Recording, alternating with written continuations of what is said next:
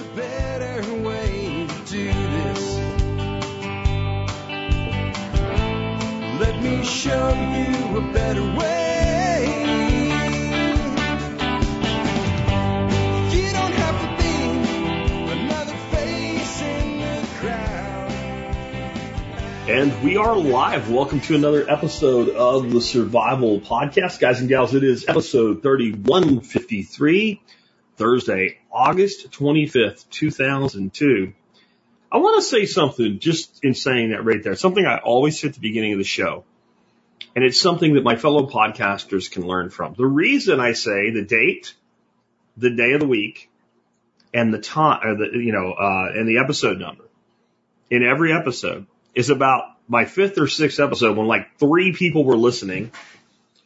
One of those three people reached out and said, Jack, you should say the, the, the, the day, the date, and the uh, episode number every time you start a podcast because if you're going to keep doing this, you end up with a bunch of podcasts and people are going to be like, they'll want some sense of where they're at when they listen to one, especially when you have a whole catalog of podcasts. Every single one of you that does a podcast should be doing that. Every single one of you. Because I started doing it and I'm like, yeah, I guess this makes sense. When I started becoming a podcast consumer, not just producer, I'm like, I really wish everybody did this. So just just a little piece of advice. Oh yeah, and use the Fountain app. That'll come up today. Uh, what do we got going on today? Well, before I begin, let me remind you, I will never contact you for any personal information. I will private chat, etc., in the video comments or on Instagram or any place like that. Just because you see my picture, my name, my logo does not mean it's me. Just like an NFT, you can right click and save as and pretend to be anybody online. Somebody emailed me yesterday and said, Hey, I'm doing this, uh, this chat with you in, in some Google chat or something like that. You originally contacted me on Instagram. Some of this doesn't seem right. Is it you? And I'm like, no, I don't do that. I say it every episode. Instagram doesn't care about you. Facebook doesn't care about you. YouTube doesn't care about you. Please care about yourself. I promise you, I don't think you're so special that I reached out to you in a YouTube comment and gave you a WhatsApp number when I don't even have the WhatsApp app. All right, disclaimer done. Let's talk about what we're going to talk about today. Um, bunch of stuff. It's just, I didn't market it as an Outback with Jack, but it's kind of like an Outback with Jack feedback episode, that type of thing. Uh, we are going to talk about some boostergrams and a comment that made my day. A comment that has, it's like 350 words and I have like an eight point bullet point list of all the good shit in it, and it's based on yesterday's show. And I said the only thing that would have made it better is if it was a Friday. So I'll give you that comment and some booster boostergrams. And I want you guys to know there are things that you guys send me, tell me, etc., that they're my payday. As much as when I get a paycheck from MSB or when I get one from a sponsor, like the things you guys tell me really mean a lot. The communication I have with you guys really means a lot. The comments, the emails, the Jackie You're Jerk emails, all that stuff. It means a ton to me. And I thank you so much for it. And this one is like one of those ones where like, I, I really love what I do when I see a comment like this. Um, we're going to talk about an idea for the TSP swag shop, which should be opening on the 29th. That's my latest feedback from my folks running it for me, where you can get cool TSP branded merchandise, kind of like the shirt I'm wearing right there. I'm, it's always weird on StreamYard. Everything's backwards. But, you know, TSP branded merchandise, it's coming. But I have an idea that they suggested, and I don't know what they'll cost yet, but they're reaching out to somebody to see about making a custom run of something that would be kind of cool. Not practical, but cool and fun. I'll tell you about that. That'll be a little couple second segment. Then we're going to talk about the student loan BS. There's a lot of stuff going on about that right now. And, but my, here's what my bullet point says. So like I said, I'm going to piss everybody off today, even those of you that love me. You're going to send me a Jack or Jerk email and it won't be a joke. Um, it is amazing how easy it is to play emotions against people. You're being played and you don't even understand how you're being played. I'm not saying all of you, but the general population, I think even in my community on this one, they have hit it so perfectly with like, uh, like a bad tone, a bad uh, audio tone, like fingers on the chalkboard that it reached inside of you, even though you had, oh, they're about to scratch the chalkboard. I won't. Ah!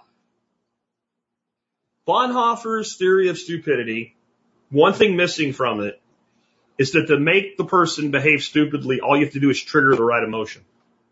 They are going to, you don't even know how brilliant this move was. And I'm not saying good. I said brilliant. Those are different things when it comes to politicians. Brilliant for a politician is a good move for the politician, which is generally a bad move for the population. Anyway, we're going to talk about also a little bit of crypto today.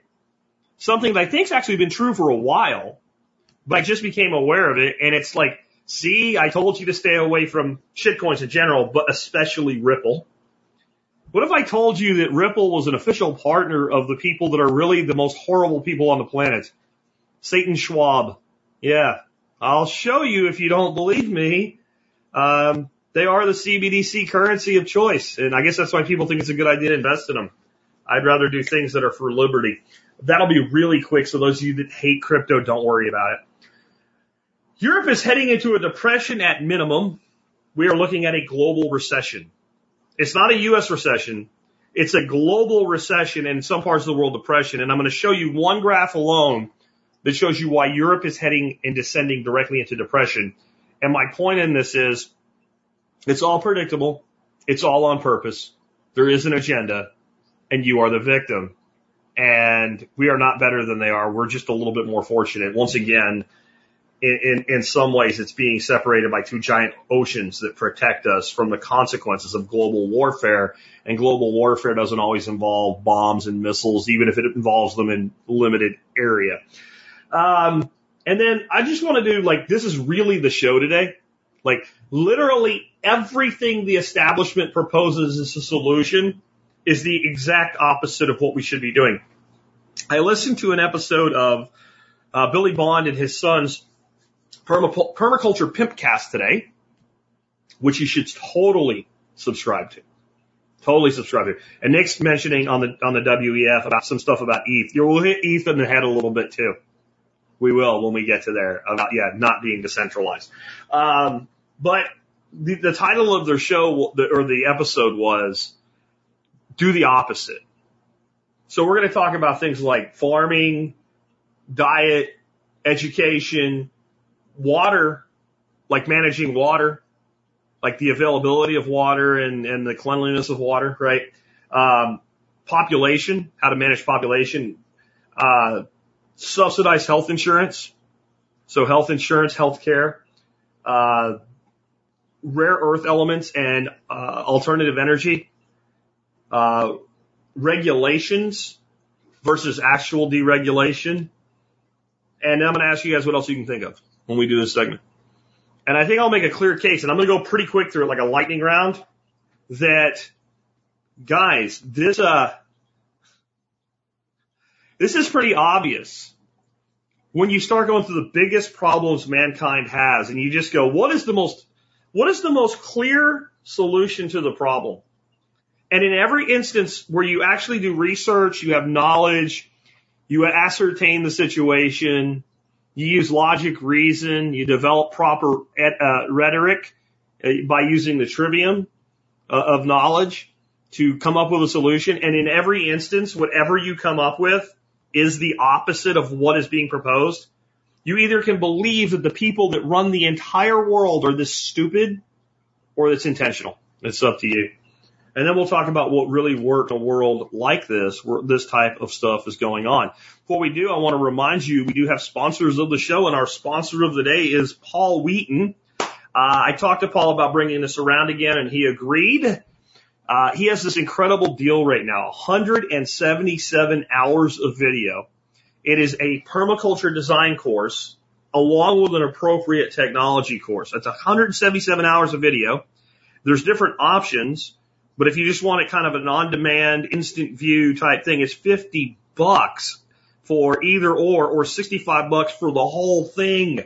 177 hours of professionally produced video with these incredible instructors on all these incredible uh, projects and technologies, a full PDC for 65 bucks. Are you kidding me? These are top notch instructors. Say what you want about Paul. He can rub some people the wrong way. Yours truly can do that as well. But when it comes to putting together training events and teaching events, Paul is absolutely a master. And it would cost a lot of money to travel to Montana and go to these two courses and learn all this stuff. And it would totally be worth it. But you can have access to this stuff immediately. I mean, just look at the amount of material that's here. Look at the diversity of instructors. Byron Joel, by the way, I just realized he was in this. I met Byron first in 2014. I've had him on the show twice. I haven't heard from him in a while. The man is a freaking genius. Like this is a guy that literally studied at the knee of Geoff Lawton. Uh, Helen Atthowe, amazing as well. Uh, just so much information jam packed into this for 65 bucks.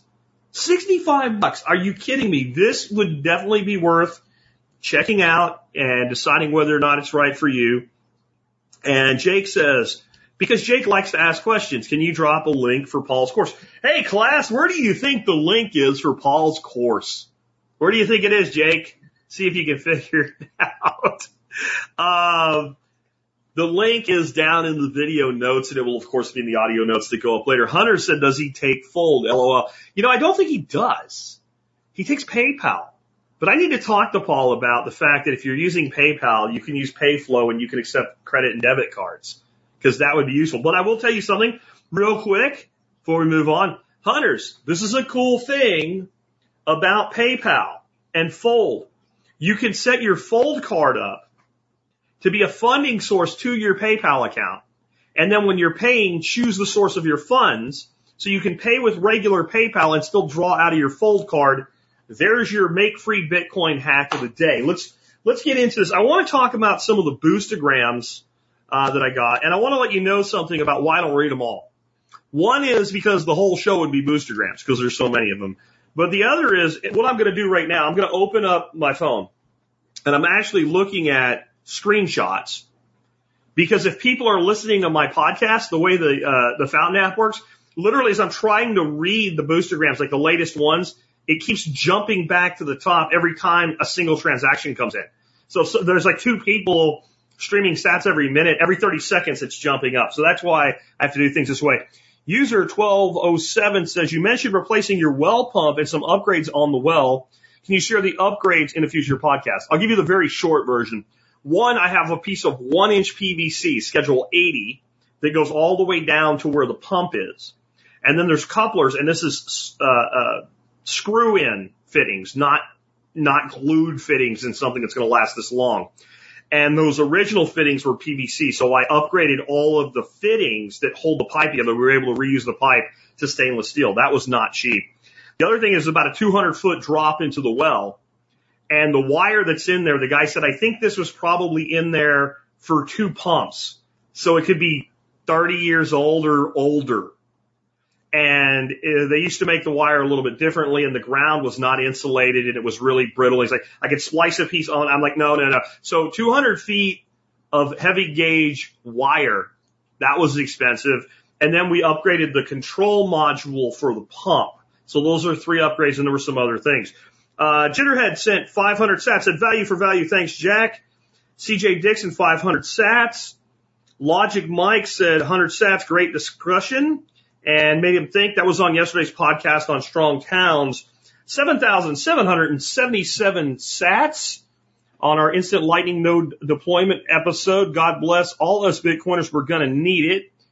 Uh, that was from letter 6173. Led Vol- Vulcan, 750 sats.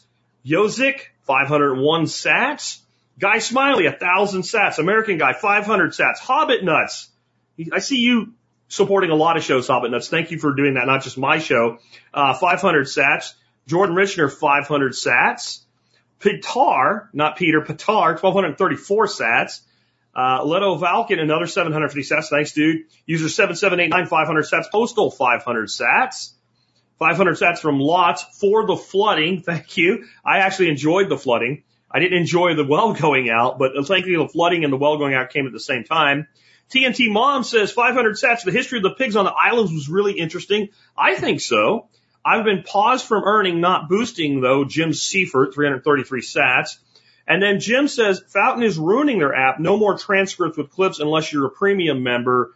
Uh, sorry, no. I want to tell you, You can't provide a service if you can't afford to provide a service. And what was happening and while the clips were going down in Fountain is every single person that ever made a clip was making an entire transcript of an entire episode. Three bucks a month to be a premium member and add that feature if you enjoy using it. Not a lot of money. Not a lot of money. Um, sometimes I think Fountain has made a mistake in giving away sats because I think it's created the wrong mentality. People going to value for value to get something instead of going to value for value to participate in something.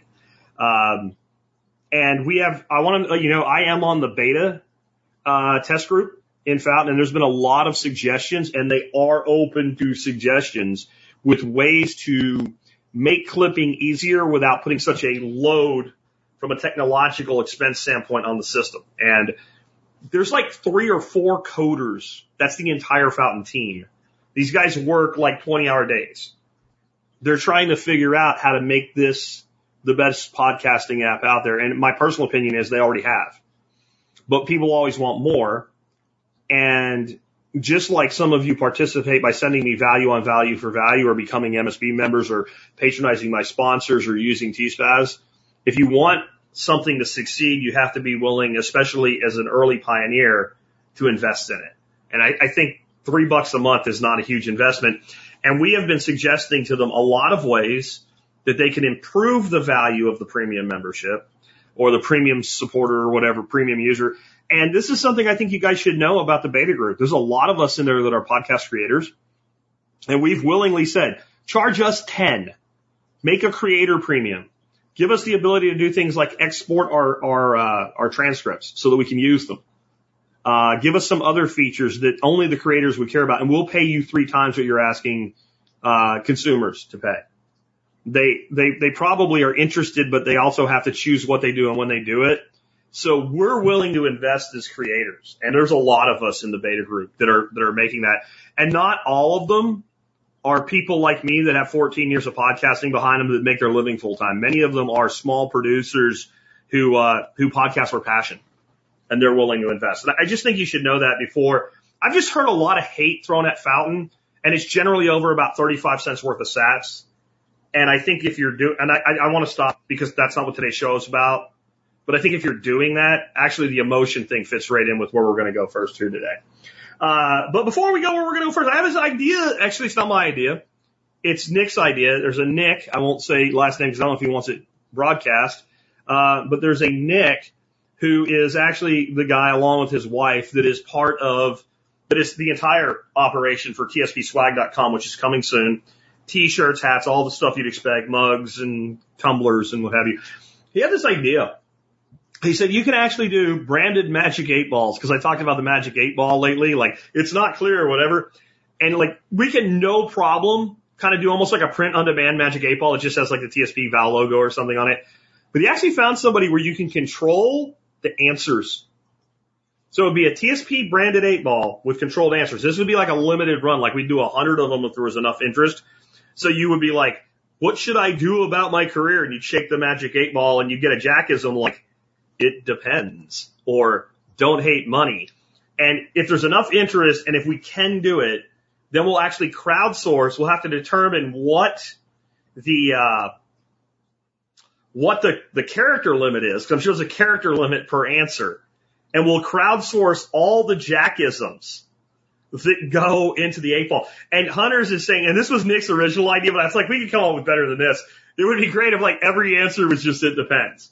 That would that would be kind of interesting, but I, think it'd be more fun if we had things in there like don't hate money. Anyway, if you're interested in do that, if you would buy an eight ball, if it was anywhere reasonably priced, because I don't even know what the cost would be yet. This is a custom thing. Understand that. Uh, email me, jack at the survivalpodcast.com with TSPC eight ball in the subject line and just say I'm in. And if there's, you know, 40, 50 people that would be in out of the gate before we even saw them, and as long as we don't think the price is stupid, uh, I'll do it. You're not committing to anything. I'm not going to hold like, hey, you said you jerk. I am a farm boy. You promised. Like, where's your order? Uh, not like that. Like, just general interest. All right. So I want to go into this student loan BS. And I want to, I want to preface everything I'm about to say with right out of the gate. I am not pro this decision if I was in charge of the White House, if I was king of America, because I don't want to be president. Nick Ferguson said this one time and I'm like, I completely agree. He's like, I don't want to be president. Presidents can't do shit, but if you give me king, I can get some shit done. So if you made me king of America, this isn't what I would do. And I'm going to give you two examples of how I would address this problem. And it is a problem. And not all the people that borrowed money are evil bastards who don't want to pay their money back, right? Um, and there is some victimization of this demographic that's had 40 years of marketing shoved down their throat of everybody should go to college. Uh, but I'm not pro this. But I do think, politically speaking, Brandon's administration, because Brandon's not capable of anything on his own, was absolutely flippin' brilliant as a tactical political move. And then you have to understand what is the goal of the Brandon administration right now? Is it to keep the House? Nope. That ship has sailed. That is not happening. They are losing the House. Nancy Pelosi will be minority, whatever, or she, I think she's retiring. I don't know. That's done. That's good. That's, that's going to happen. It's to mitigate that. It's to try to mitigate how much of a, a, a lopsided thing it is. And it is to try to keep the Senate, which is more possible than the TV is telling you. Because if you look at the states that are actually up for grabs, because only one third of the Senate runs in every election, so you kind of pick and choose. It it in in a very minor way favors the Democrats. And there's a lot of states that it would have been not so much a few years ago that are like Georgia. Like you, if you would have ran Herschel Walker for senator of Georgia in, in, in 2014, it wouldn't even have been close. And right now he's behind in the polls, right? So that's the goal. Now, before we get into how you're being emotionally controlled with this thing, I want to explain to you why it's brilliant tactically. So first of all, there's a lot of question as to whether or not Brandon has the authority to actually do this. And the answer is, if there's any, any modicum of reality left to the Republic, no, he does not have the authority to do this. But he might get away with it. There's a lot of shit that presidents don't have the authority to do, right? But they get away with doing it. So there's a very famous clip of Pelosi from like a year ago saying, people think the president can't, you guys that are not seeing the video, you're missing my Pelosi impression. But he can't. Only Congress can do this. And now, according to the, uh, he found the, the authority. That's the actual explanation under the COVID emergency thing, right? But the COVID emergency was in full swing when Pelosi famously said he does not have the power to, was, yeah, let me drink some vodka. He can't do it. People don't know that, but he can't do forgiveness. It takes Congress, right? So let's think about how this plays out. Let's think of every possible way this plays out. One, it goes through. So all the people that get ten to twenty thousand dollars taken off their student loans are all happy, even if they hate Brandon. Some portion of them that were on the fence about voting or voting for Brandon. Understand that there's a whole lot of people that don't vote. The goal in the game is get them to show up especially the ones that if they did show up, they would vote for you, but they're not really excited, so they don't show up. So if it goes through, it does help him politically and help his party politically. No matter how mad you are about it, that's true. What happens, dear friends, if they shoot it down? What if the Republicans mount a defense? Now it will gin up their side. But what does the Democrats say? What is the Democratic message? We tried to help you. The big meanie Republicans took away your money. You know that money you were already counting? Yeah, Brandon gave it to you. We were all in on it. But you deserve more than ten or twenty thousand dollars. You deserve fifty. You deserve your entire thing wiped clean. There is no way that politically speaking, that this was a bad play right down to the timing. Because the other thing Brandon did, he's like, uh, where am I? Oh yeah, the, uh, the, the deferments will end. It is time for people to start making payments on their student loans again. It will end on December, what year is it? 2022? Yeah, on the 31st. So next year they'll start going again. So he defers the delayed payments till the end, puts this thing in play. it probably won't get shot down before the election, or if it does, it'll get shot down right before the election. It is a brilliant political play, even though I don't like it or agree with it. And it's very hard sometimes. So I want you to get in touch with your emotions. I know 99% of you guys are totally opposed to this. So it's very, and Hunter's, I covered that Hunter's. Yeah, she said he couldn't do it last year, but now they found the authority, right? It doesn't matter. It doesn't matter what Pelosi said in the past or the present. All that matters is that the play is smart, which means Brandon didn't make the decision. If it's smart, the lost, confused, full on dementia patient in the White House did not, did not change anything. Now listen to this. Like here's what I said too. I said all the little freaking children, adult children who are just being handed ten to twenty thousand dollars are going to bitch like whiny ass little cunts that it's not enough. Old Bear Honey says ten to twenty thousand is a drop in the ocean to pay off most of these student loans, but a political gold nugget. Now I'm not picking on him, but that's exactly what's going to happen. Well, we want more. If you can do this, why can't you do the rest of it? Okay? This is, but it's, it's, if you don't think this is a brilliant political move, even after what I just said, it's because emotion is controlling you. And that's what's going on here because the bigger emotion is I'm listening to all these people on the right now shriek. Well, if you really wanted to help, if you really wanted to help, you would give $10,000 to people that graduated trade school and they're plumbers and things like that that we need more of. They're out there working. Why don't we help them? I, I guarantee you if they came up with the plumbing and general labor restoration act and had said we're going to give $10,000 to everybody in these job categories that the same people saying that's what should be done now would be bitching about it. It's a rational thought because Bonhoeffer's theory of stupidity. The way you trigger stupid is you trigger emotion, even in intelligent people, and then they, they, they renounce reason because they're outraged. And it doesn't matter if they're politically left, right, or center, or even libertarian. If you're not willing to immediately look at a thing and when you feel a visceral, angry reaction or a very excited, happy reaction, say, whoa, shit, emotion. Time to go Vulcan and back away from it and examine it, it will be impossible to understand it, whether you're for or against. Now, I'll say this. If I had student loans right now,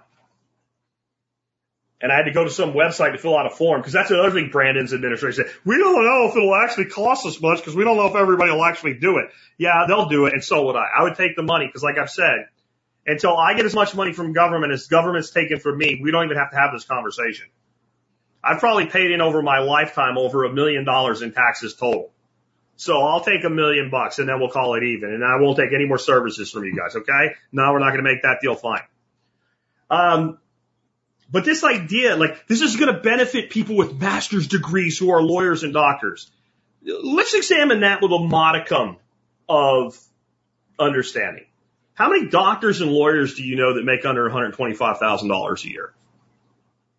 None? Yeah, me too.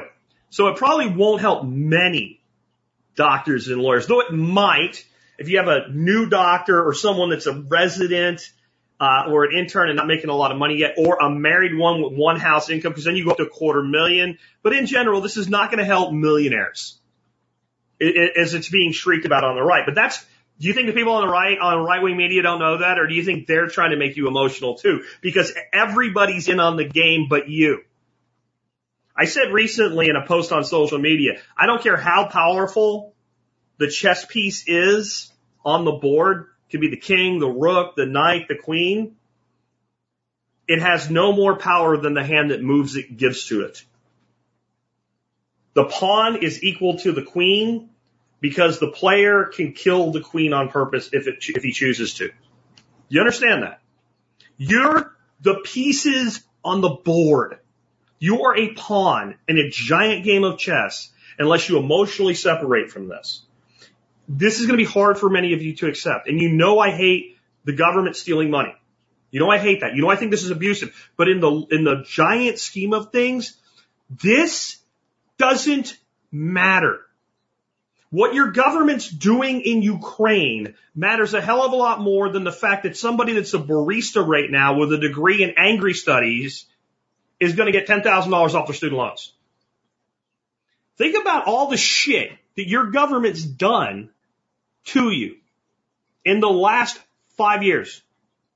Think about how much of it is so much worse than this. But the only thing on everybody's mind right now is some graduate student with a degree in gender studies that makes $120,000 a year that works for Harvard is going to get $10,000 off their student loans.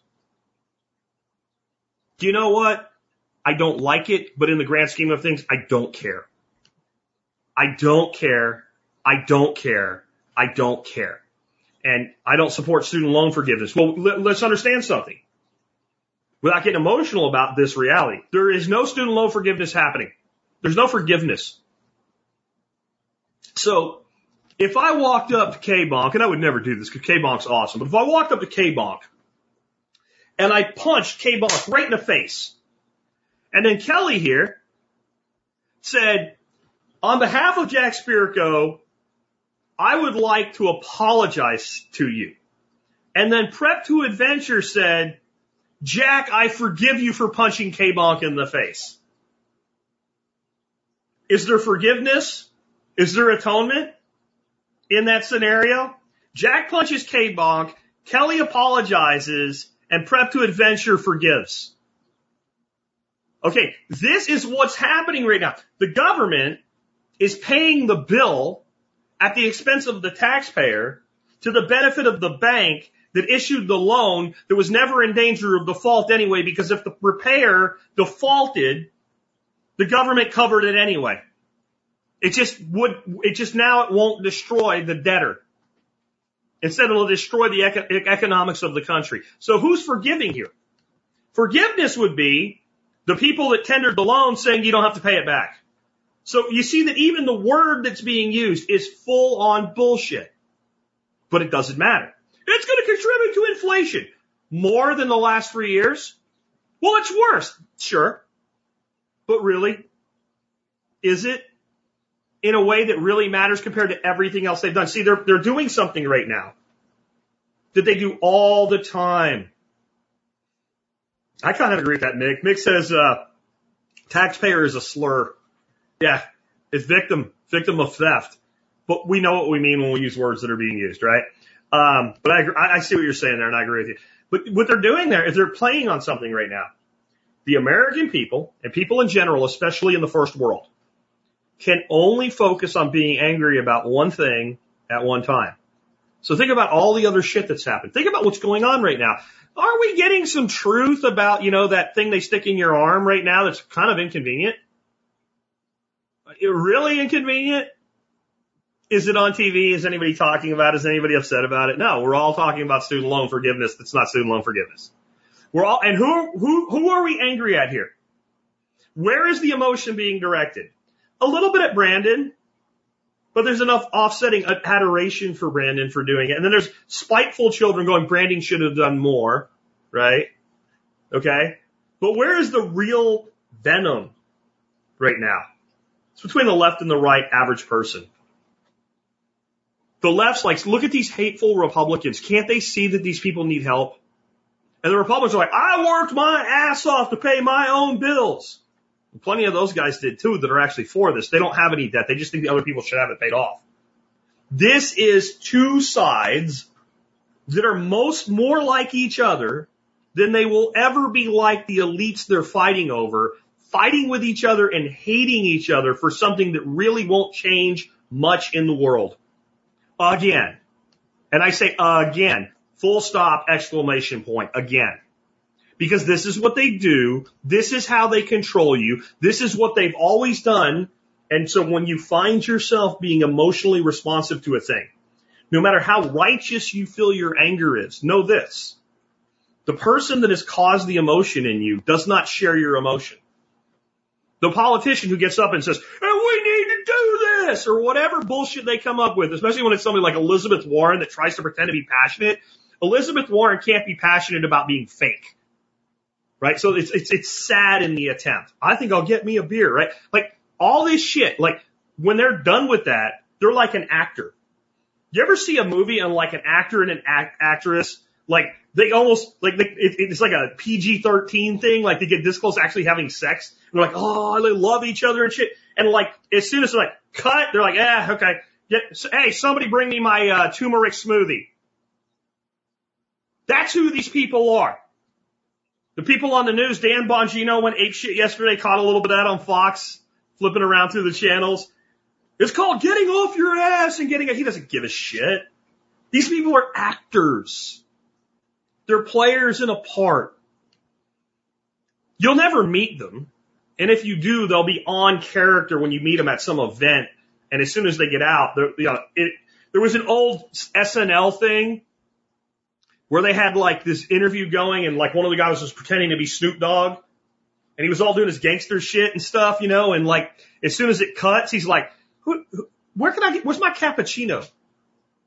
That's what this is. This is all a gimmick. And it, it doesn't matter which side is the bad guy at the time and which side. This is WWF wrestling. 1985. This is Paul Orndorff and Hulk Hogan and Macho Man Savage and Rowdy Piper. Grow up. Grow up America. Stop falling for it. On other things, um, I've told, I've been asked about one of the, one of the, uh, cryptocurrencies I've been asked about and had pushed at me often over the years. And even when I was more of a shit corner than I am today is Ripple. I, I for those of you that are, uh, on the video, what what do you see at the top of this page that I just put up that has Ripple and a description of Ripple and their logo on it? What does that say? I think that says World Economic Forum. And if you look right up in the top left hand corner right there, it says partners. Ripple is an official partner of the World Economic Forum. And Ripple literally markets itself as the currency, the cryptocurrency made for doing CBDCs. Hmm. Do you know what's a bigger problem though? I want to show you something that most people are not aware of. I want to show you how much control the World Economic Forum actually has. This is the full partners page on the World Economic Forum. For those of you that are in the audio only version, I apologize that you can't see this. But what you're looking at right there is not quite the full list of the companies that start with A. Those are the A's, including Apple and Amazon. Okay? Right? You can't, you can't boycott everybody that's involved with freaking the World Economic Forum. You're going to run out of people to do business with. I want you to understand, here's the B's. Look at that, right? Bank of everybody, all the banks, Bahrain Petroleum, Baha Group, right? There's the B's, here's the C's. Are you starting to understand the picture yet? This is your enemy. This is your bigger problem. This is your bigger problem right here than anything the government's doing. What do you think combined power of all of these corporations and central banks and regional banks is? We're up to the G's now for those of you that can't see it. You're listening audio only. What do you think the, the power is? Goldman Sachs is there, of course. Hess Corporation, Heineken Beer, H&M, Hong Kong Exchange and Clearing, Hong Kong Science and Technology, right? HP Trust, HSBC, wouldn't leave them out. Those guys got a lot of money.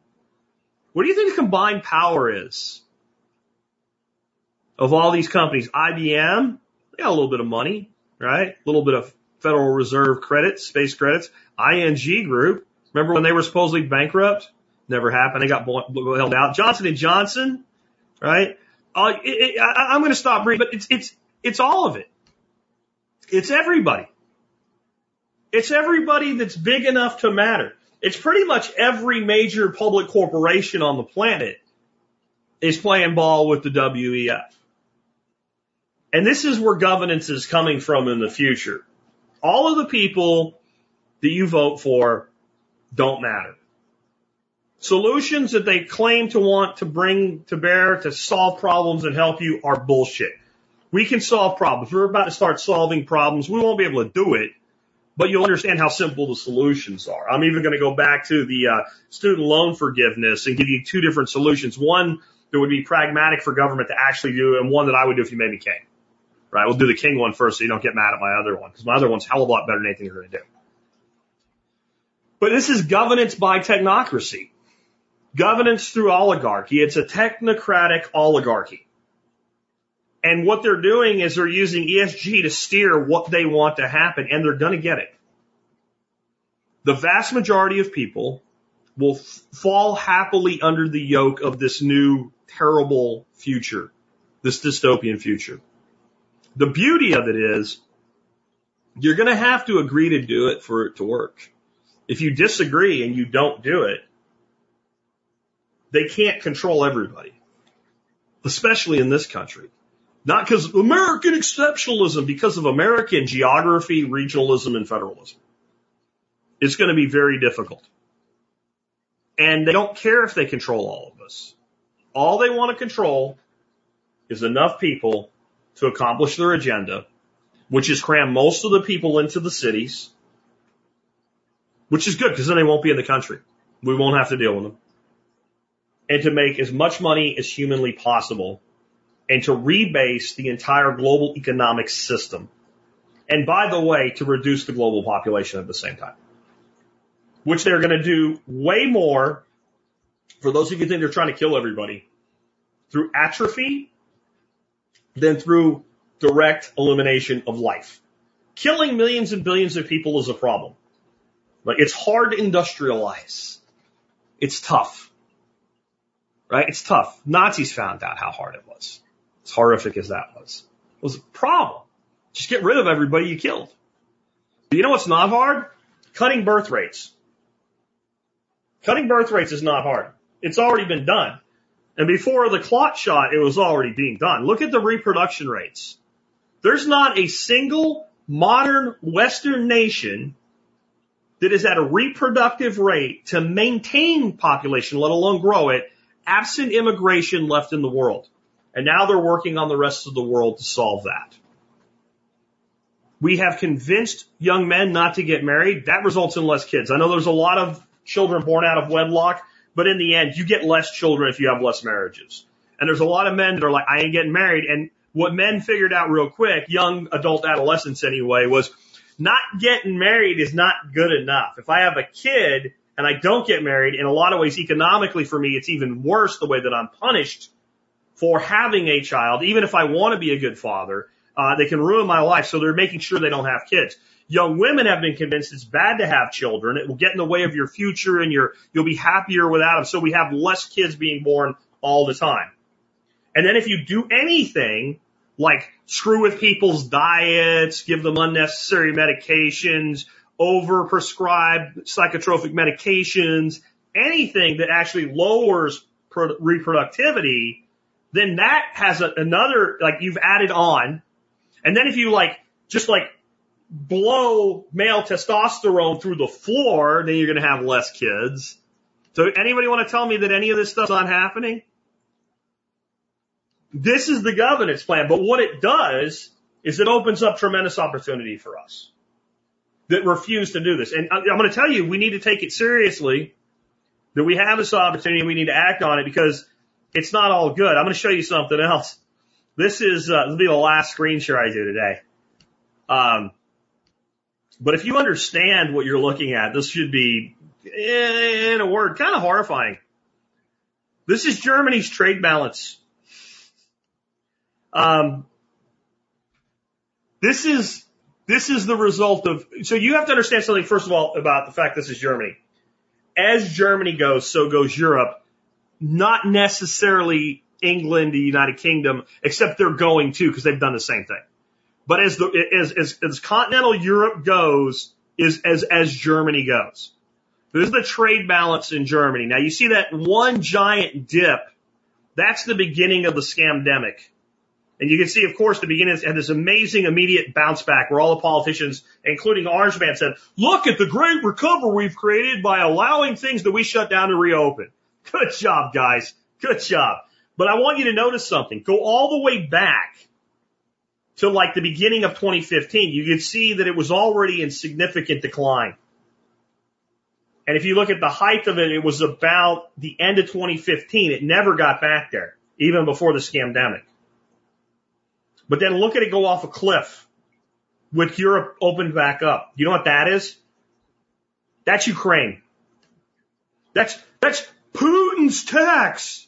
That's Putin's recession, as Brandon says, right?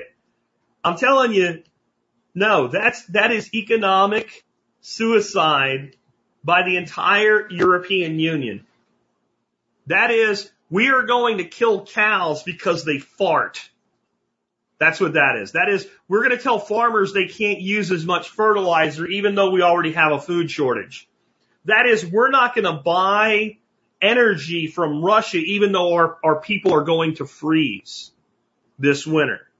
That's what that is. This is all intentional. It's on purpose and it spells not a recession for Europe. This spells a depression for Europe. Mark my words. They'll keep trying to tell you it's not a depression, uh, not a recession. You have 50% of major U.S. corporations saying they have layoffs planned in the next six to 12 months. Not a recession. Two consecutive uh, periods of negative economic growth. Not a recession. Third, a, third quarter of negative off, uh, ne- negative economic growth absolutely guaranteed to show up. Even with fudging the numbers to try to make it look better than it is. Not a recession. Europe's trade balance careening off a cliff. Not a recession. No, it's not. You're going to get to a point sooner or later where not a recession is going to be true. Because a depression is not a recession, it's a depression. This is a great global recession, if not a great global depression. And will, I think there will be parts of the world that are in full on depression and parts that are in heavy recession, right? It won't be uniform. It won't be everywhere's the same. And the United States will probably do better, don't cheer, better than Europe. Well, why though?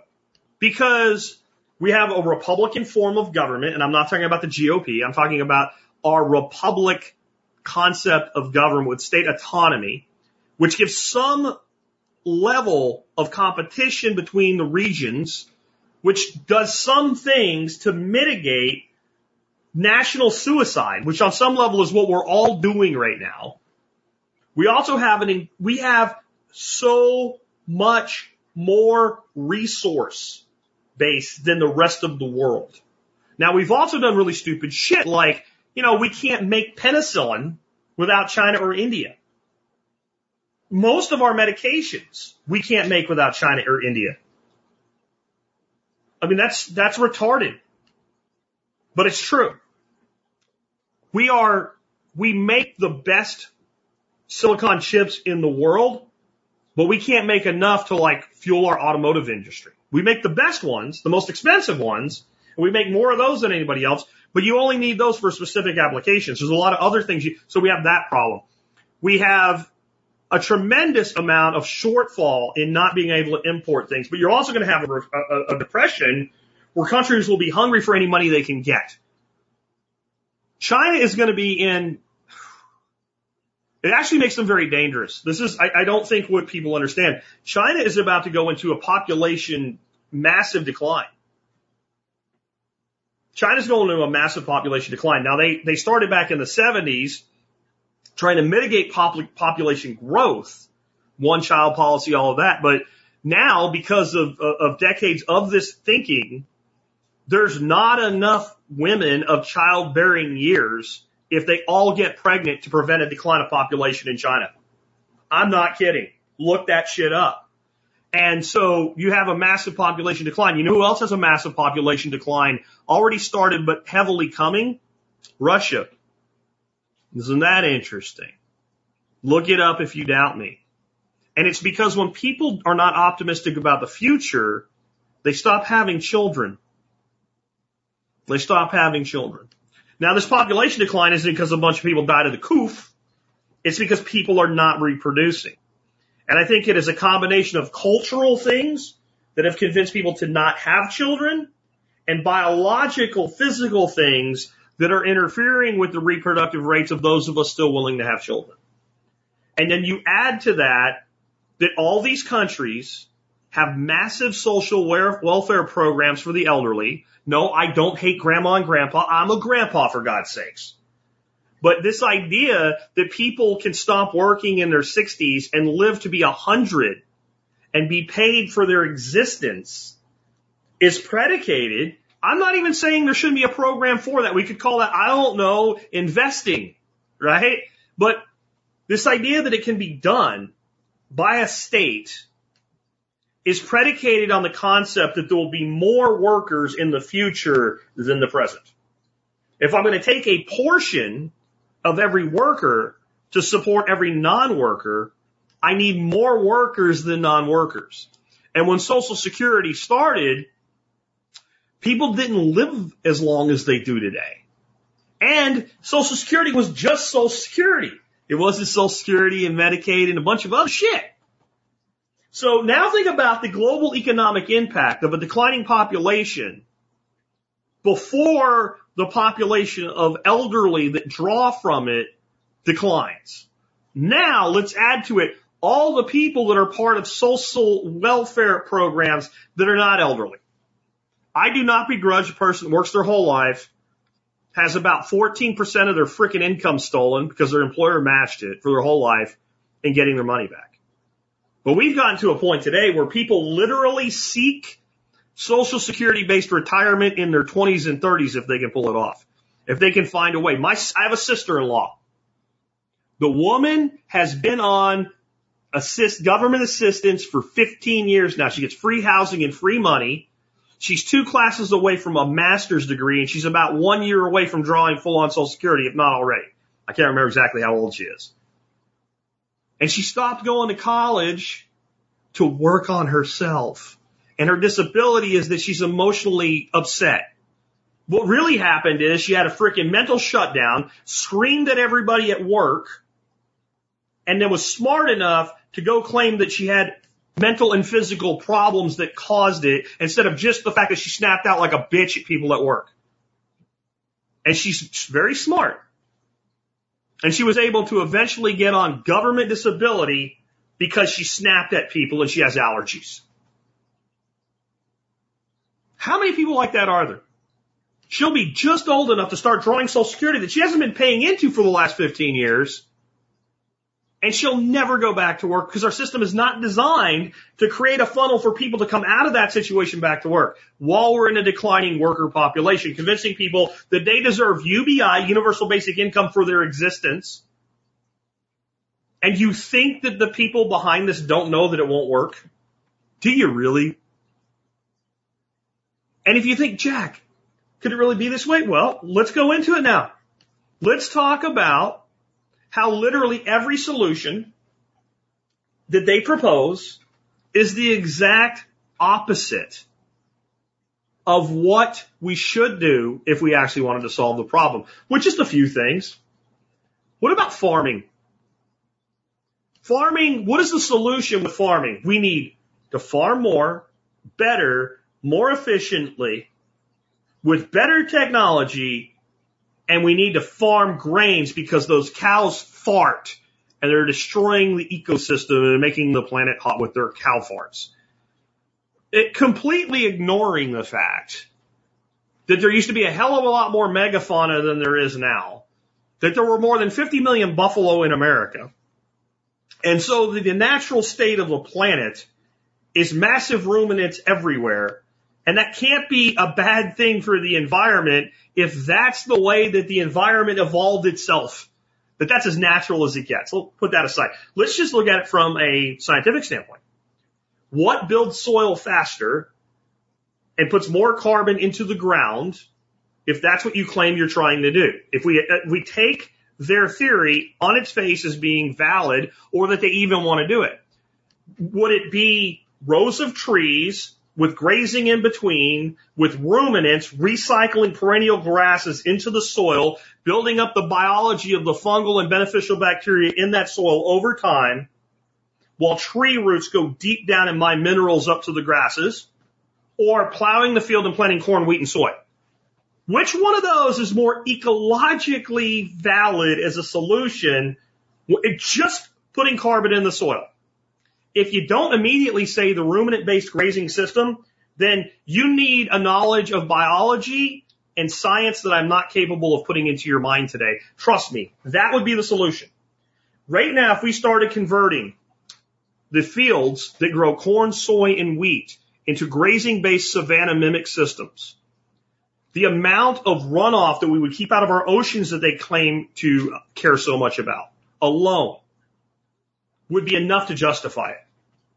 If everybody could eat the same, eat the food as meat instead of grain, and health stayed the same, and it didn't put one more ounce of carbon in the soil, which it would, just what we would stop losing in topsoil and, and nutrient load into our rivers and streams and oceans alone would justify it. And it fixes all the other things too. So their solution is the problem.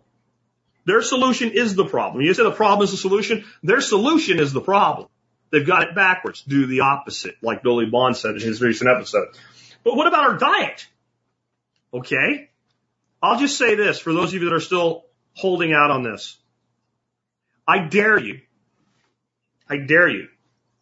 If you're eating a standard American diet, even if you think you're healthy, even if you're not on any prescription medications, I dare you to go get all of the lab work that Ken Berry recommends, the A1C, all of it. And then the day after you take the test, so your results are coming in, for 90 days, eat a diet of nothing but fat and protein and low carb vegetables for 90 days, not two weeks. They say, oh, I felt like shit. Of course you did. You take the heroin away from a heroin addict. They feel like shit. 90 days. I don't care how you look. Go get your labs done again because labs don't lie. I dare you to do it. And I dare you to come back and tell me that this way of eating doesn't make you healthier. Look at your A1C alone and then say, what would that do to type 2 diabetic rates in our country? And you understand immediately they don't want to solve the problem. They're pushing corn, soy, wheat, etc. at you, starches and grains. Because they store well, they tax well, they commoditize well. They're easy to control, they're easy to quantify, and they work for bean counters who want a system of control. Simple. Do the opposite. They say eat starches and grains, you eat meat and fat. You'll get healthier. The good news is, so far, we actually can do these things without their permission. One way or another. Let's keep going. How about the education system? We need charter schools! They're still government schools. They're still government schools. What is the problem in education? I'm not talking about college right now. We'll get there. What is the real problem? Why does education suck today? Cause liberals! Yeah, sure. Why do liberals get to do all the shit they do in schools though? What happens if your kid's going to a school and that school's failing your child and you don't like it? What are, what are your choices? Private school, homeschool, and you are still paying for the public school that you're not using either in direct or indirect property tax. Your tax is either in your rent or it's on your mortgage statement or it's in your separate bill if you already paid for your house. You understand that, right? You have no choice. And then you have the Republicans going, and I agree that it would be better, but better doesn't necessarily mean good. You can have shitty and really shitty, and shitty's better than really shitty, but they're both shitty. They're both garbage. Pepsi or Coke. Well, they're both high fructose corn syrup swill with carbonation. One may taste a little better. It doesn't mean that one's actually better. So even if we had school choice, there would be some competition among districts, but it would still be a government monopoly on education at the point of a gun due to force. So every solution that they give, including school choice and charter schools and all this shit, is still maintaining a government controlled at force monopoly of education. So what's the solution? solution would be a competitive education market. Even if you said, you know what, Jack, you don't get to be an anarchist here. You, you have to do this. You have to involve some sort of public funding that guarantees that a child can get an education. You can't tell me they can get a good education because some kids will refuse to have one. You can't make a child learn who refuses to learn. You can't do it. You can't make any human learn a thing they refuse to learn. And you're not going to ever do one size fits all. But if you want to say, look, Jack, you got to make sure that there is access to education for every American. Okay. Let's use Texas numbers because I know them off the top of my head. The state of Texas spends about $15,000 a year all in on children that go to our schools. So your child is seen as a $15,000 sign to the administrator if you go to school in Texas. And we spend less than a lot of other states. Few spend less than us, but we're not at the top tier of how much we spend per student. We need to spend more. Calm your fucking ass down. Just relax a minute here. All right? You wanted my solution. Here it is. We cut that number in half. Now I would prefer zero come from the state, but you asked me to do it as a statist as a pragmatic, practical solution. I don't think there's any problem getting a child an education that's better than the shit some of our schools turn out right now for $7,500 a year, even without homeschooling. And if a parent had that money, it would open up things like co-ops and co- cooperative homeschooling. It would also open up private schools, part-time private schools and part-time, all kinds of things that the market would create if they were there and we cap that sucker. This is what you get. Parents are free to spend more money. If you want to spend 15, you can spend 7,500 out of your pocket. They'll get a better education. Kids already get better educations than other kids. You can't use a problem that already exists to derail a solution. And you create a competitive education market. It's still subsidized. I hate it, but it would be truly competitive and you would be shocked at how many schools would be coming out going, we can provide a top quality education for $7,995. We'll finance the 500 like that. Now, what would, what would ruin it is the state would keep saying we need to add more back in, but we would have, we'd have to double it before we got back to where we are now and we'd have competition all the way around. So one way or another, the solution to our educational nightmare is a competitive market and their solution, no matter how they paint it, is centralized systems of government controlled schools. Every single person proposing a solution in government is proposing centralized government controlled schools. The exact opposite of what would fix the problem, or at least make it better. Let's move on. Oh, let's do, let's do colleges. You want to fix student loans? Okay. I'm King, King Jack. Okay. You borrowed money. You got to figure out how to pay it back. Um, but all of you institutions that have benefited from this, you're, you're going to pay their interest on their loans and they're going to pay back what they borrowed out of your endowments or no more students that come to you get any, any form of any money from outside sources at all. You, you can't even get loans from a private source. So I suggest you do it. But what about government backed loans? They're gone. They don't exist anymore at all and your entire little fake ass world utopia is gone and your tax free status is, is nonprofit organizations that make billions of dollars and have multi-billion dollar endowments is gone. You are not tax free anymore. You are for profit institutions because that's what you're operating like. Deal with it. Oh, and by the way, your little cartel you created about deciding what is and isn't a college, yeah, that was all based on the ability to procure a government backed loan, which doesn't exist anymore. So anybody anywhere could set up a college and they can market their college as equal to the quality of yours. They can employ hybrid designs where students go to school online for two years and complete two years on campus. They can do whatever they want to compete with you and you can't do jack shit about it except cry harder. That's my King Jack solution. You, where the government's out of this business, but we will fix it a little bit on the way out. Now, you want my President Jack solution. Like what actually could be done in our government. Remember, this is not King Jack. This is Jack saying, you guys made me president. I didn't want to do it. And I have to work within the apparatus we have and do something that's actually doable. All right. This is easy. And this shows you they don't want to fix the problem. The government will stop backing the loans with the private institutions that made them. We will absorb the loans. We'll absorb the loans. What do I mean by that? The person that took the loan will no longer pay the original debtor, the, the original creditor. They'll pay the government back. Just like the other solution, if you borrowed $80,000, you will pay $80,000 back. You will pay as, if you qualify, now this is, we gotta fix the people that are already a problem. I'll get to the new loans, so don't worry about abuse yet. Existing, it's already there, we did it, we caused it, we marketed it, we gotta fix it. We will absorb the loans, and they will become zero interest loans. When you get out of college, just like your employer takes money out for federal income tax withholding, et cetera, they will take 5% of your income to pay back your loan that you took until it's paid back. If it takes you to you're 80, it's 5% of your income, period. But you will pay zero interest on it.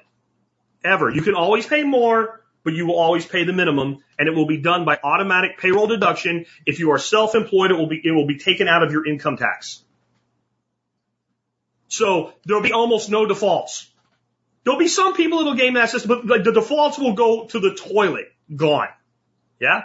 Well, what's the problem with that? Well, the problem is that even though the government's in full control, it's still the banks that are profiting on this. It's very fascist that are making the loans and they're the ones actually own the money. So that would mean that the government would have to write the checks to wipe out the debt of the banks. So what we're going to do, remember those endowments? Yeah, all you colleges, do you want to take students in the future that qualify for the new loan program that we're going to have? Do you? Because if you do, you better freaking listen right now. You will pony up 25% of your existing endowment. And for instance, Harvard has a $40 billion endowment sitting there as a nonprofit entity. Right now. 40 billion, just Harvard. University of Texas makes that look small. And there are tens of thousands of these colleges that have built the American taxpayer and built these children who are actually adults but treated like children, so they act like children for 40 to 50 years. And they built up these endowments and they pay all these high priced assholes that high priced assholes that they don't need. They keep building on and on. You're going to take 25% of your endowments and we're going to defer as much of the cost because you benefited from this shit and we're going to wipe out the existing student loans to the point at least where we can pay the lenders off and say, you're done. Oh, you didn't get it all? Go print some more money. Screw off. You're done. You're out of the business. There are no student loans that involve the government. Now, you want to have a private student loan? That's your own problem. And if you, we recommend you don't take it.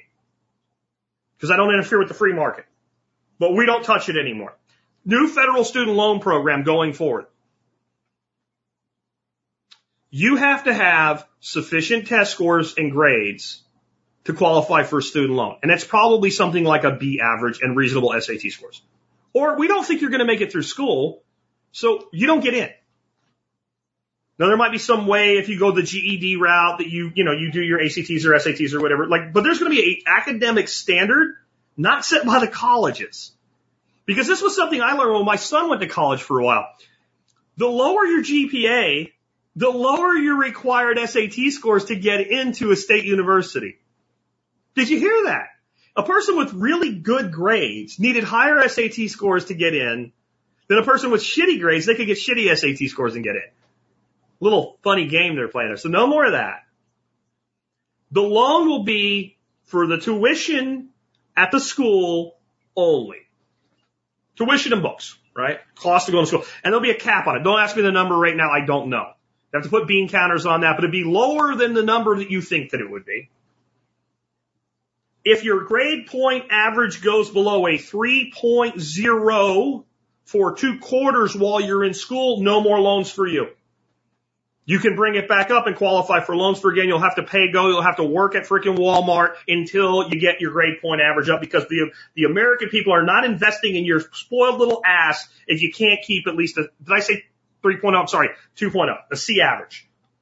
That's not even that high. I meant to say it's been a long time since I've been in school.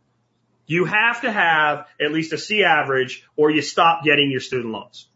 After you graduate, or if you quit going to college without your degree, not counting summer break, shit like that. Any job you have will have to take 5% of your income and pay on your loan for you on your behalf. You will never, ever, ever, ever, ever, ever be able to go into default because as long as you're earning, you're paying. And K-Bong says, can I opt out? Isn't that a form of slavery? No, you, you, you don't have to go to college. You don't have to use this program. You only have to pay it back this way if you take the money this way. I'm done. I'm not kidding. I'm done. This is not a perfect solution. It's not King Jack's solution. It's completely doable with our existing government system and structure.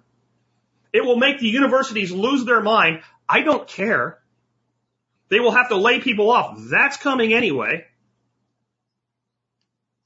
And oh, by the way, remember what King Jack said? They're no longer nonprofits? Yeah, they're no longer nonprofits.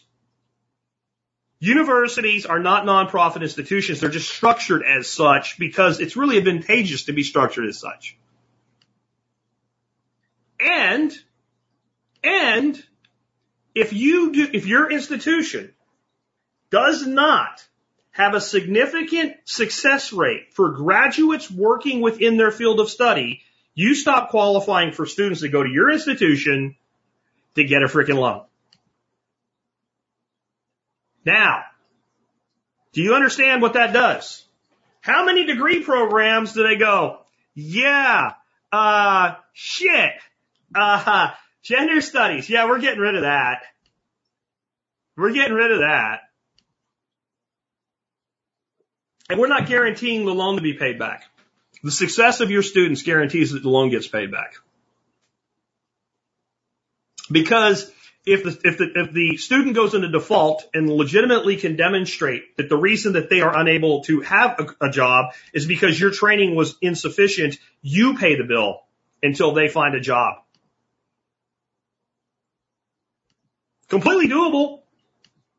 Nothing about it. Chase O says most require a 3.0 now to keep a scholarship. I 3.5 to keep a scholarship. I agree. This is the real problem. This is the real problem here. 13,653 for a student in Pennsylvania to go to public school. That's grade school. 18,000 in Ohio. See, this all works. But that's it. 22,000 in Flint, Michigan, I guess is where it says in Flint. Anyway, I'm having trouble keeping up with the comments today. But there, there's your, there's your student loan problem solved. It's better than any, you, I know it's not perfect. I know some of you aren't happy with it. I'm not happy with it. But my point is it's better than anything you've heard from any politician ever. Ever. Because they don't want to solve your problem. But go back to my little list here. What about water? I mean, water's a problem, isn't it? We have water problems. We have, you know, disputes over water rights, water pollution, water runoff. People don't have enough water. Cities running low on water. What's the solution? What is the government solution to the fact that there's not enough water in certain regions? Or they, in regions where they have plenty of water, they have problems with erosion and runoff and stuff going into the ocean and all. Drainage. Not enough water. Need more drainage. You get rid of it. That's, that's a solution. Right? That's, that's a solution. There's, there's not enough water. We need more drainage. Go to Colorado. Freaking desert precipitation climate. They put drainage in everywhere because it makes mud puddles and flooding when it rains. So we'll get rid of the water. Put it into Colorado and send it to California and they'll use it up really quick. Does this make sense? We have water shortages, so what do we tell the farmers and the ranchers? You can't put in ponds. Catchment ponds are bad. We need more drainage. Don't have enough water? Need more drainage. What if we made the water last longer in ways that didn't cause problems? Like ponds and swales and infiltration programs. What if in these cities that are like 90% hard catchment, we put in great big subterranean aquifers and got the water and held it in basically underground lakes, put it through basic water purification and sent it back to the city from which it came. And only when that aquifer wouldn't hold any more water, let it drain away and worry about drainage then. What if we put in tiny ponds? When I say tiny, I'm talking like 10th acre quarter everywhere and hydrated the landscape as they slowly seep into the soil. Do you see the solution? Not enough water, do better water management, water control, and water infiltration. Government solution, drainage. Places where we have droughts in the summer every year, what do they tell farmers to do? They put drainage tiles in so that the machine won't sink in the mud when they're planting in the spring, knowing full well that the field will be in a freaking drought in two and a half, three months. Does this make sense? Or should we take the water and use things like key line plowing methodology to spread the water from the valleys to the ridges and infiltrate it into the field so the equipment can do the planting, but the water's not gone. Government solution? Drainage. Actual, actual solution, retention, management, and infiltration. So do you think they want to solve the water problem? Given that a redneck hippie duck farmer told you how to do it just now, most of you already knew the answer. Do you think we're all smarter than they are? They run the world. They control billions of dollars. We're all smarter than they are. Or do you think they just don't care if you suffer and they know that if you control water, you control civilization? Which one do you think it is? Expedient solutions for long-term control versus long-term solutions for expedient freedom. Which one do you think they prefer? Which one do you prefer? You better do this shit yourself. Why do you think I'm talking about it today? Because I think we'll we'll change the world and we'll just all get government to change, or that we all can do some of these things in our own way. Which one do you think it is? How about uh, health insurance? Health insurance. What's the solution? Health care is what they call it. That's the first thing they do. They lie to you and say that health care is health insurance. Bullshit. Car insurance isn't transportation. Is it? Is life insurance living? Is homeowners insurance a house? Do we say this shit anywhere else? No. Of course we don't. Because we would sound like freaking morons. But we can claim that health insurance is health care and not sound like a moron because of 40 years of marketing since modern health insurance was created by a complete scam in the Nixon administration. Go look that shit up if you doubt me. There was no health insurance like we have today in the 1960s, and healthcare was dramatically affordable. So the first problem is we've equated insurance with care. But what is the solution to unaffordable healthcare in 2022? More subsidizing of health insurance. Zero talk of making healthcare more affordable. Now, pricing controls on a specific group of prescription medications does not make healthcare more affordable. It doesn't. And it never will. And it's not going to. And all the drug manufacturers will do when you put pricing controls in place is create new medications, use marketing on TV with 70s jingles remixed into them to convince you they're better, and charge more for those that are not subject to the pricing controls. And they're already making those medications before they come into place anyway. So the solution is make healthcare more affordable. How do we do that? Well, the first thing we do is we make healthcare less necessary. So since we already talked about changing people's diets, if we cut the number of type 2 diabetics in this country in half, healthcare becomes dramatically more affordable because of all the other things that go along just with one condition, type 2 diabetes, like heart disease and kidney dialysis and things like that. So I'm just, there's so many ways to make healthcare more affordable. One would be to stop having insurance like we do, because insurance like we do is what creates a situation where your doctor's like, well, I'm going to send you to a specialist. Let me tell you something about your doctor sending you to a specialist. They find something in your heart and it scares them and they know they can't handle it, and they send you to a consultation with a cardiothoracic surgeon. Okay, good. that person has it, and that's why they have a God complex. They have an almost God-like power. They can crack your chest and repair damage to your heart and give you a new life. Fair enough. There's a cancer they know they can't handle. Again, and they send you to an oncologist with a, the ability to treat that cancer or to tell you make your preparations. I can't help you. Okay. But most referrals to specialists are because the specialist has the code to bill and your general practitioner doesn't. Do you think your doctor went to four years freaking college, two years freaking pre-med, four years of medical school, a year of freaking internship, and four to seven years of residency, depending on their specialty, and can't handle 90% of what you're referred out for and wait longer for and pay more for? Or do you think there's an entire billing coded system that is designed to require that doctor, if they want to get paid with insurance, to refer you out so that the other guy who has their own little silo can get paid? Which one do you think it is? Eliminating that mess. The solution to affordable health care is to get rid of what we think of as health insurance. Because when people say they want health insurance, what they're saying is, I want car insurance. Okay, here's how car insurance works. You get in a wreck, we pay for the damages, um, and then there's a deductible. Well, what about my what about my oil changes? Well, uh, no, no. See that that would be maintenance on your car. Oh, but I want my oil changes paid for. You can't get that. Well, what about when I get gas? Is there a copay when I buy gas for my car? Uh, no, no, no. See, gas is part of the expense of operating your car.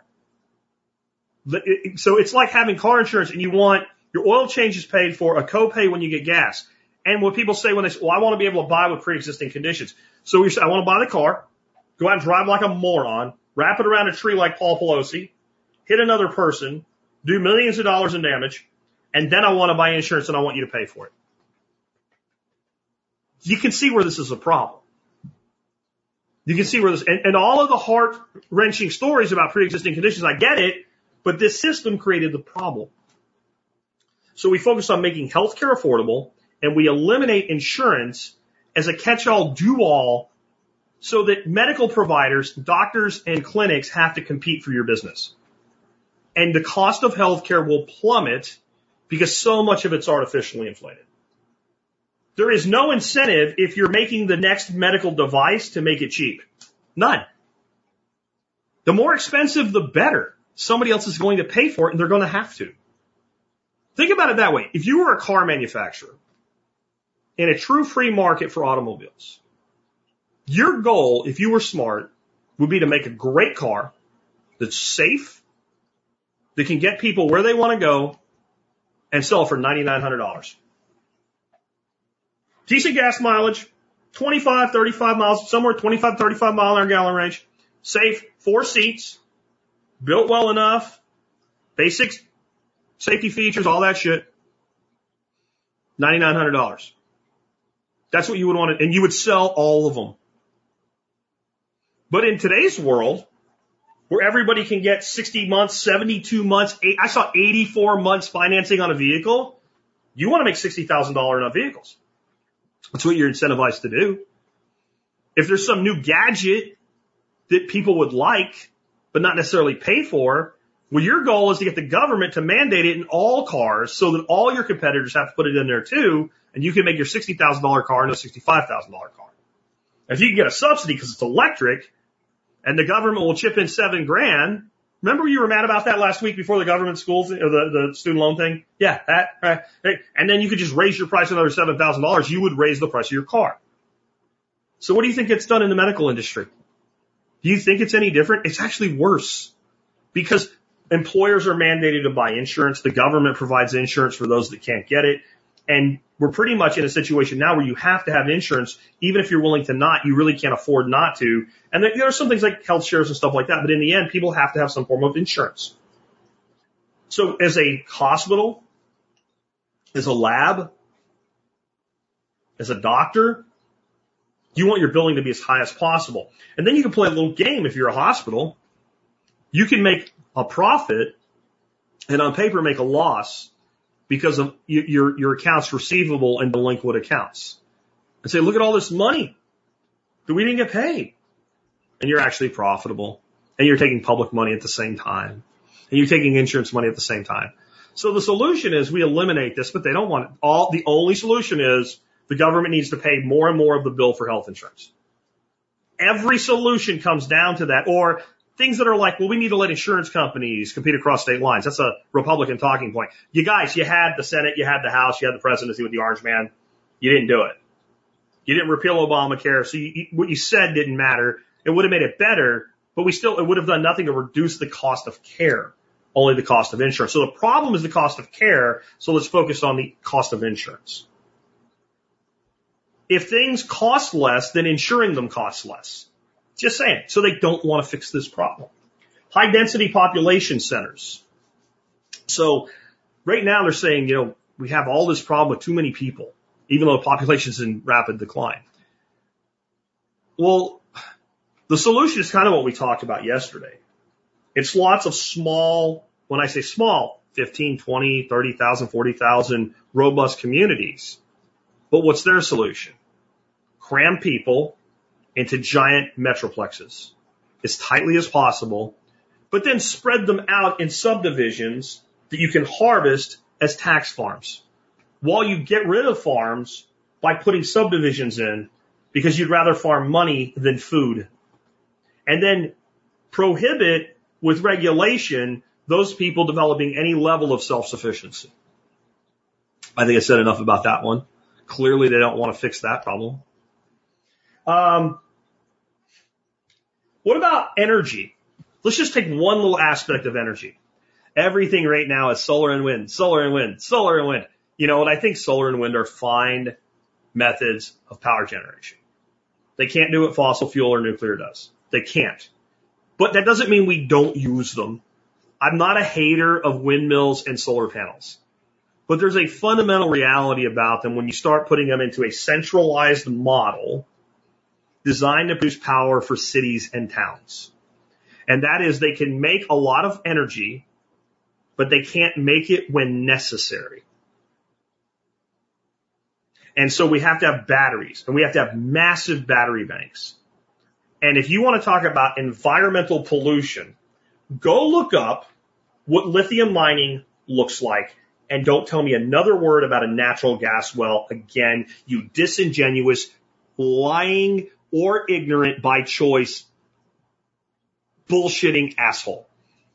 Do not tell me that your batteries for your windmill plant are clean energy if you don't know what a lithium mine looks like compared to what modern uh, pumping of natural gas looks like. Because you're either willfully ignorant or you're a liar. But what is the actual solution? We have a, a, a huge demand for energy and not just here in America. America uses 80% of the energy. We have it. We produce it. The real demand for energy growth is not in America with a declining population. The real demand for energy is in the developing world and those people deserve energy too. And if we were taking less of the resources that make energy, they could use their resources to make their own energy. And maybe they're using fossil fuels and we could use what? Nuclear. The solution to clean energy in America today is next generation nuclear, and we won't even have an honest discussion about it. We won't talk about thorium. We can build thorium reactors. They produce almost no waste. There's some waste. Don't get me wrong. But compared to like 1960s technology, which is what we have in America today, they produce almost no waste comparatively. And that technology produces a lot less waste than people think. And what happens when a thorium reactor shuts down? Nothing. Did you know that? Anybody ever tell you that? Did you ever hear that from anybody before?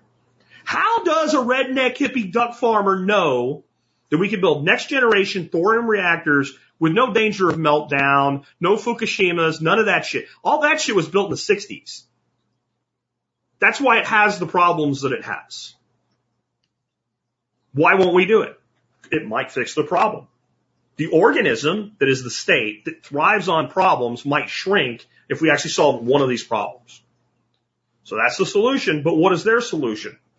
We need to mine more nickel, cadmium, lithium, and other rare earth elements at great environmental cost in, in largely in Central South America, Australia, and China, and outsource the production of our of our you know clean energy materials to China because what they won't tell you is the reason we do it isn't China builds it for less.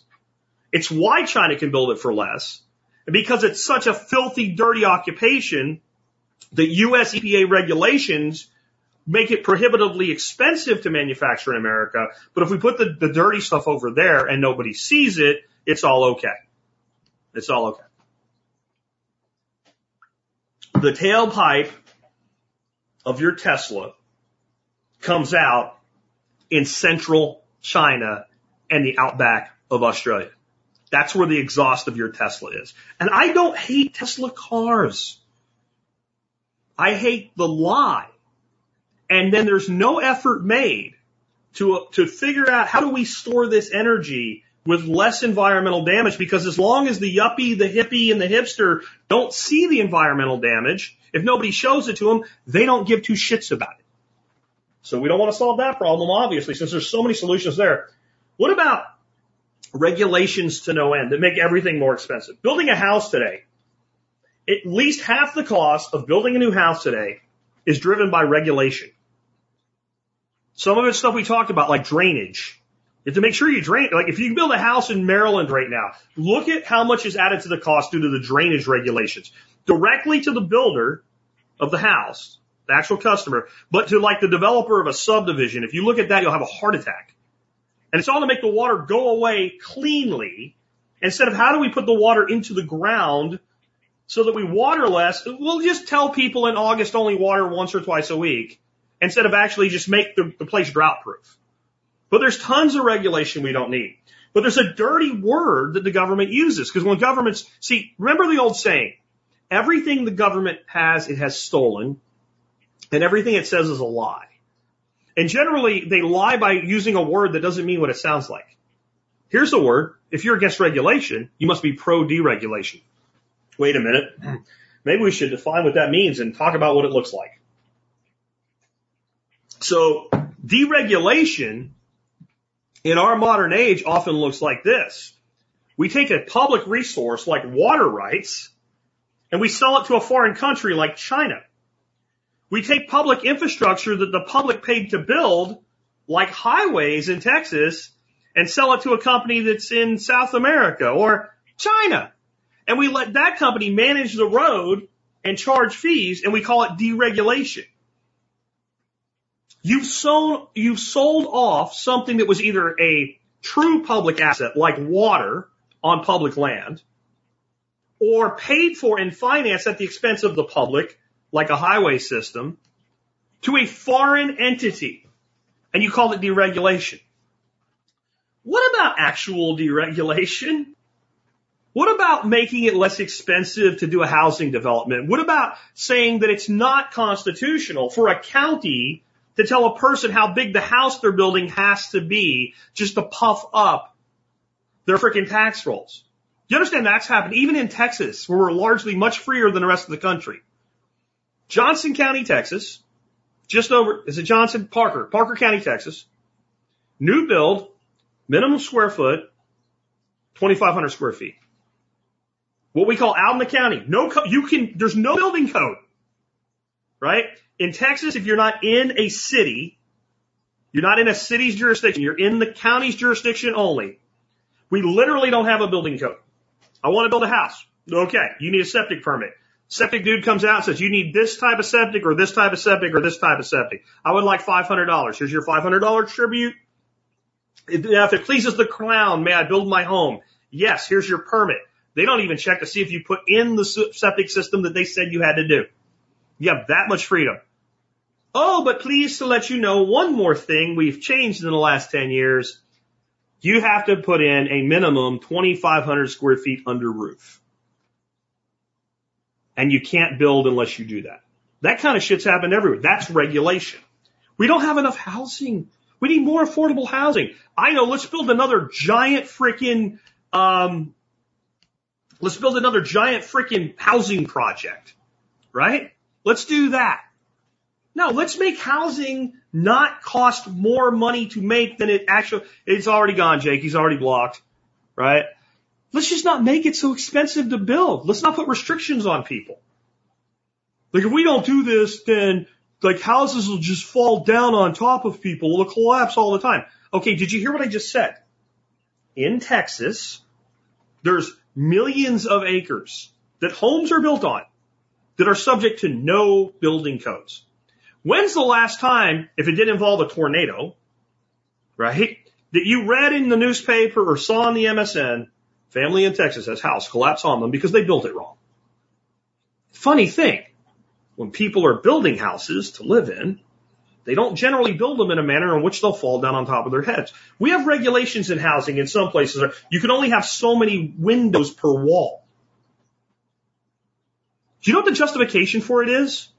If you have a fire in your house, fire can go out the window and spread to the next structure. Maybe if I couldn't piss out my window on my neighbor's house, you wouldn't be worried about that. And by the way, I would prefer to have that window so I can get the hell out of the house and not burn down with it. And if my house is really on fire like that, I think it's going to be a threat to the neighbor's house no matter how many windows there are. But we have these massive amounts of regulation. Every time they talk about deregulation, it's actually selling public assets or publicly paid for infrastructure to other parties or creating monopolies within agriculture. How about we just actually reduce regulation that affects the average common person? We don't want to do that because we don't want to solve the problem. What else can you think of?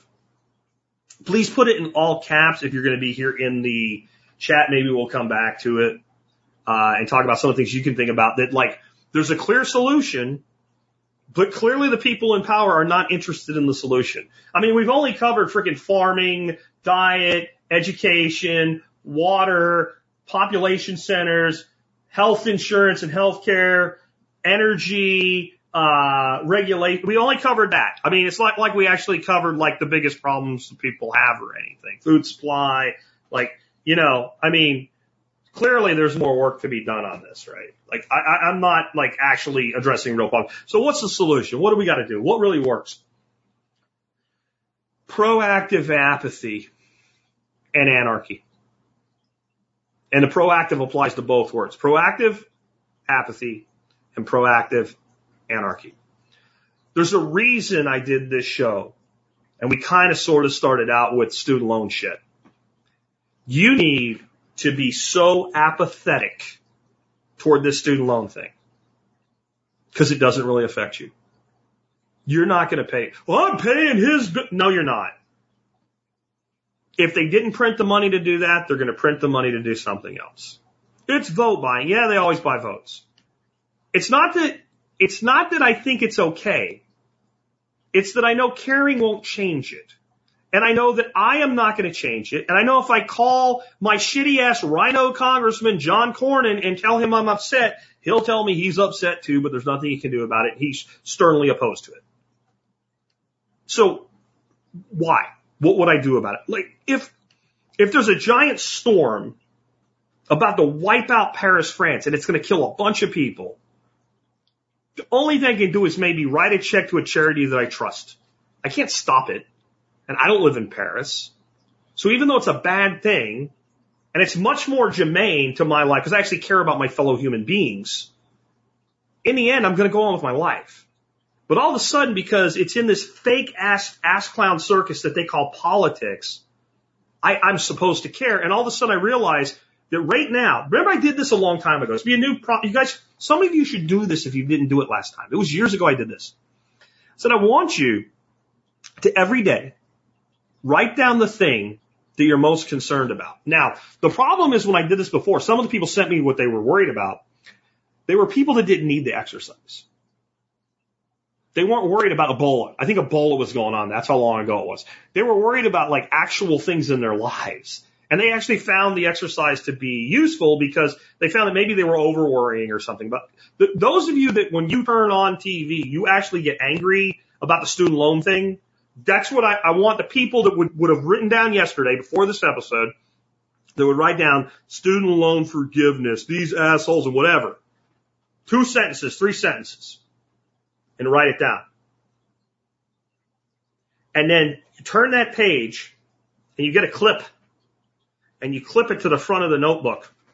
You're not allowed to look at it tomorrow. Tomorrow, you write down what you're upset about and you turn the page and you clip it. You do this for six weeks. After six weeks, you have this big pile of papers that are clipped in a notebook. Take the clip off and start reading from page one. And then realize how many of those things that you don't even remember being angry about until you read it again. And then you have to ask yourself, why? All these things that I'm like, I'm past it now.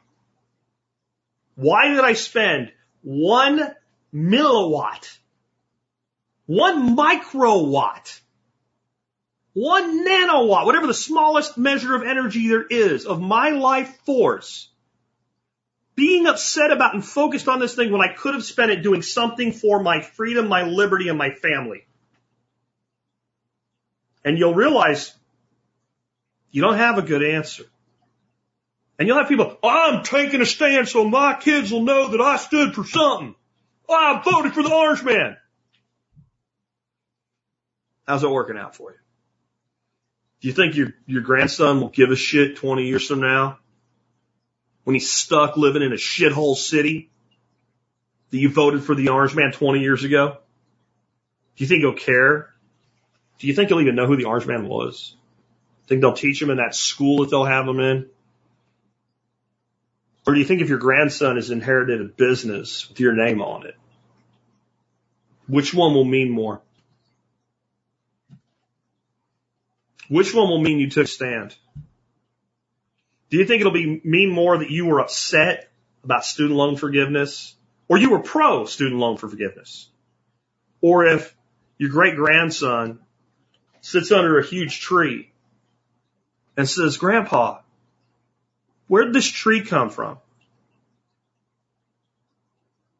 And the grandfather looks at the kid and says, Boy, long before you were ever born, my daddy planted this tree so that you could sit under it one day. Which one took a stand? Which one's emotion and which one's real? People that justify their participation in this political nonsense always say that. All they'll know I stood for something. Who did your great grandfather vote for? My great grandfather was in World War One. You're not. Who did he vote for? You don't know and you don't care. And your great grandson, your grandchildren, they're not going to care who you voted for. They're going to care that you built a community that's still there after you're dead. They're going to care that you built a business that's still there after you're dead. They're going to care that you built a farm that still carries your name after you're dead. They're going to care that you changed a landscape in a way that's still, that's still growing and exploding after you're dead. They're going to care that they're here because you were not afraid to reproduce. They were, they're going to care that you, they're here because you didn't run away like a coward in your men going their own way, little juvenile ass clown, adolescent, stay a child forever movement, some of you. They won't care if they're not born because you were afraid to reproduce, because you were too much of a coward to find a woman worth reproducing with.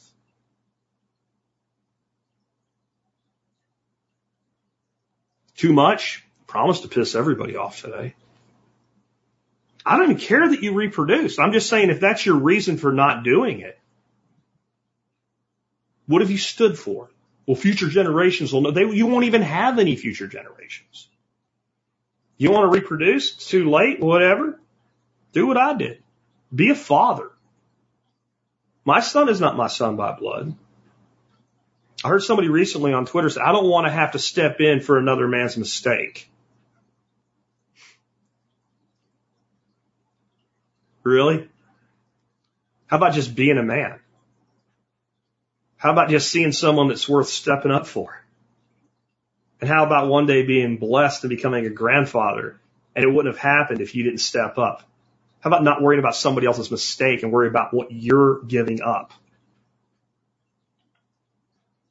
How about not being a freaking pussy in a world full of pussies? How about not being a coward in a world full of cowards? How about not worrying about any of this just absolutely 100% bullshit that even where it's bad, even where it's wrong, even where it does affect you, you can't change it. And standing up and focusing on the shit that you can change and doing the things that you can do without a bunch of pussy ass excuses or worrying about somebody else that got a check from daddy government. How about that? That's your choice. And guess what? You don't have a third option. You don't have another option here. You either fall in with the world in the world's problems, or you're the lion that got out of the fucking zoo and ran out on the Serengeti and said, I might get eaten by my children or by a hyena, but damn it, I'm going to be a lion. That's it. You live in the zoo or you make your way in the wild. And it doesn't mean they won't come after you. They won't hunt you. They won't try to put you back in the zoo. But there's two kinds of lions. There's a lion when the hunter has the gun leveled at him. He says, shit, it's over. You got me. There's some professional hunters that can tell you, some that can't. Sometimes that lion's like, you know what? Fuck this.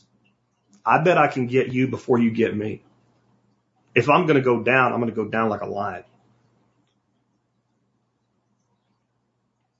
What are you going to do? Makes me think of another episode I did long ago. Two choices. It's always two choices. Sometimes it's a false dichotomy, but sometimes the dichotomy is real. Life puts real dichotomies in front of you every day. Stand, kneel. That's it. I'm not a religious person, but I understand kneeling before your God. I do not understand kneeling before another man. I will never kneel before another man. I'll give up my life to save another man, but I will not kneel before another man. And I damn sure will not kneel before a state, and I damn sure will not kneel before a government. I damn sure will not kneel before the World Economic Forum, technocracy, Bill Gates, any of these motherfuckers. I will never kneel before them, and God, I hope you won't either. God, I hope you won't either. Usually I have kind of a sign off segment, ask you to support the show or something like that. I'm too, too deep into this for that stuff today. This is where we're going to end today. This is your choice. Look out your window. Back when I was a sales manager, see, I always had this attitude about everything in life. I had salespeople working for me. And they weren't getting their numbers met. And I would say, that's because you don't spend enough time in your office. And some of these people had worn an ass groove into their office chair. One guy had worn a freaking a, a, a path in the carpet going back and forth. It was a long time ago. The fax machine to look for POs he could steal from other salespeople. Every time that fax machine went off, he was like Pavlovian's dog. He ran down there. So they looked at me like I was crazy. We're here all the time. I work after hours. Y'all come over here. We have a pretty nice window, view of downtown Dallas. So you see that? That's your fucking office. Go to work. Go see people. Set appointments. Go knock on doors. If the door won't open, take the hinges off. Go see people. Tell them what we do. And if they don't need what you're offering, ask them if they know somebody who does and make damn sure they know if they do to call you. Your office is out there. Why are you in here? Your office is not the world of politics. That's the world of the ass clown. It's not worrying about what you can't control. Your office is your garden. It's your business. It's your children. Go spend some time in the office. Catch you guys tomorrow. Catch you guys tomorrow with Expert Council Q&A show. You pull yourself up, they keep bringing you down. Are they gonna bail you out or just run you? you should have a house the American way. A dollar down, a dollar a month, and you never have to pay. There's a better way to do this. Let me show you a better way.